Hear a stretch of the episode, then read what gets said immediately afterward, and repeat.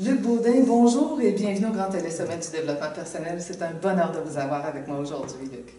Merci Annie, puis c'est vrai que c'est un bonheur d'être aussi à ce télésommet et puis d'avec euh, partager tout ça avec euh, ses spectateurs, c'est extraordinaire.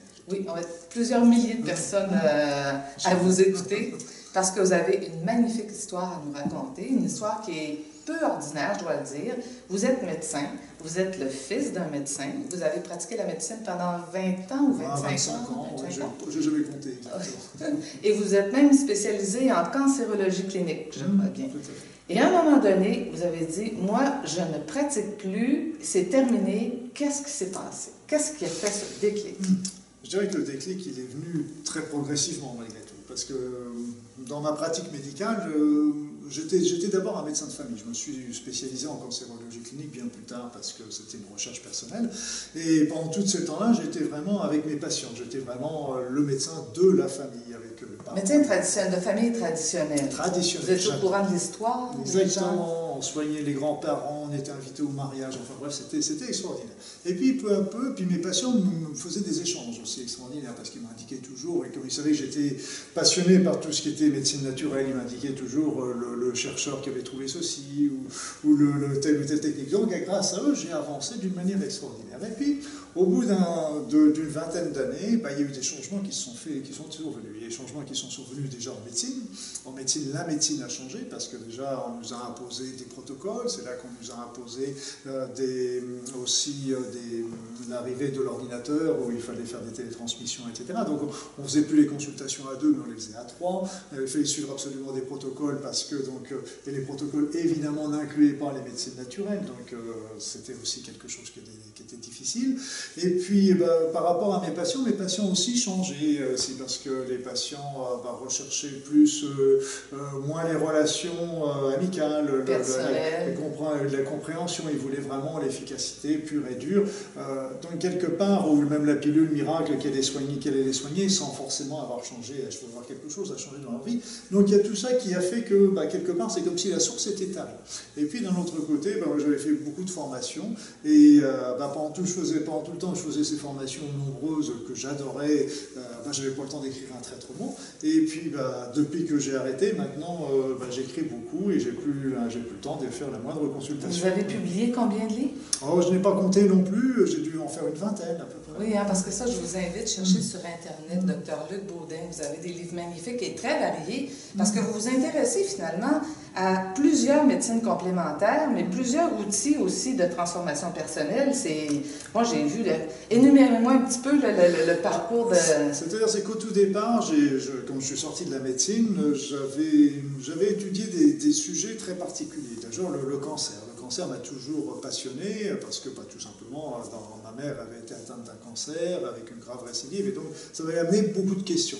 Donc j'ai vu tout l'intérêt de la médecine conventionnelle, mais j'ai vu aussi toutes les, toutes les lacunes que pouvait avoir la médecine traditionnelle. Donc ça m'a amené à, chercher autre chose. Vous avez parlé des corps énergétiques, mm. et je sais qu'il y a des personnes qui nous écoutent actuellement qui se disent, mais de quoi ils parlent? Qu'est-ce que c'est ça, les corps énergétiques?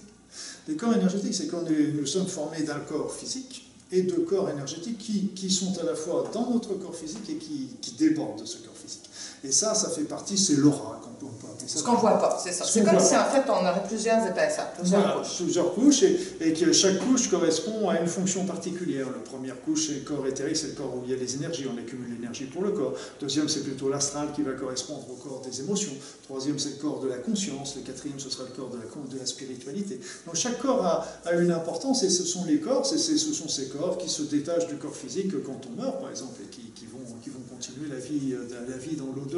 Et ça, des, sont des éléments qu'on connaît très bien, les Indiens ont été les premiers euh, avec la l'Ayurveda de, de, nous découvrir, de nous montrer ça, mais maintenant ça a été étudié par les recherches spatiales russes, ça a été recherché, étudié largement par les recherches spatiales américaines, etc. Donc c'est quelque chose qui est largement connu et reconnu. On a même des appareils maintenant qui sont comme, euh, comme les magnétomètres de Squid qui sont, qui sont capables de mesurer l'énergie qui est autour du corps, pas sur le corps, mais autour du corps. Donc il y a des, on fait des photos, des photos Kirlian qui sont capables aussi de prendre des les photos des, premiers, des premières couches. Donc, Où on voit les différentes couleurs. Voilà, les différentes couleurs, les différentes formes, selon, selon l'émotion de la personne, selon son vécu, selon tout ça. Donc tout ça, ce sont des choses qui nous appartiennent. Mais nous, on ne les voit pas avec nos yeux. Pourquoi? Parce que nos yeux sont dans le corps physique, ils sont sur le plan physique. Et comme ces autres corps vibrent à des fréquences différentes, eh bien on ne les voit pas un petit peu comme, par exemple, les ondes radio. Bah, il y a des ondes, plein d'ondes radio qui sont autour de nous et on les voit pas parce qu'elles sont sur d'autres fréquences. Alors, est-ce que la médecine conventionnelle s'intéresse au corps physique Point. Je pense que vous plaisantez. vous savez euh, où j'en suis J'espère que je choquerai personne en disant ça, parce que ce n'est pas le but, c'est simplement pour donner mon opinion. Pour moi, je considère que la maladie est une réponse saine de l'organisme face à une situation déséquilibrée. Alors bien sûr, une réponse saine, ce n'est pas forcément la meilleure qu'il ait choisie, mais c'est la solution qu'il lui a trouvée. Pour rester en vie. Pour rester en vie et pour alerter la personne que quelque chose ne va pas dans sa vie. Il y a, un médecin que, que j'affectionne particulièrement, c'est le docteur Bach, Edouard Bach, lui qui était à l'origine des fleurs de Bach. Il disait, quand on tombe malade, c'est parce que nos actions dans la vie courante, dans la vie physique courante, ne sont pas en adéquation avec nos aspirations profondes. Hmm.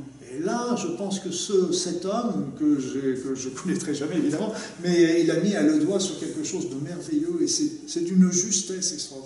Parce qu'on a tous des aspirations dans notre vie. Et pour des tas de mauvaises raisons, on est tous en train de les repousser. Non, parce qu'il faut que je gagne des sous, non, il faut que je paraisse dans, la société, etc. Et donc, à ce moment, on repousse mais seulement ces aspirations, on est, on est frustré et puis on n'est pas heureux. Et comme on n'est pas heureux, bah, force, bah, l'organisme il, commence à souffrir. Puis lui, bah, il y a un moment, il grince et puis il, il alerte en disant bah, écoute, là, attends, il faut, là, il est vraiment temps que tu changes et que tu, que tu sois heureux. Actuellement, vous êtes au Québec. Ceux qui veulent vous rencontrer, euh, est-ce que tout est annoncé sur votre site pour savoir où on peut aller euh, Bon, alors, euh, rencontrer le Baudin, vous allez avoir une rencontre magnifique. Merci. Merci Annie, merci de cette écoute. Merci beaucoup.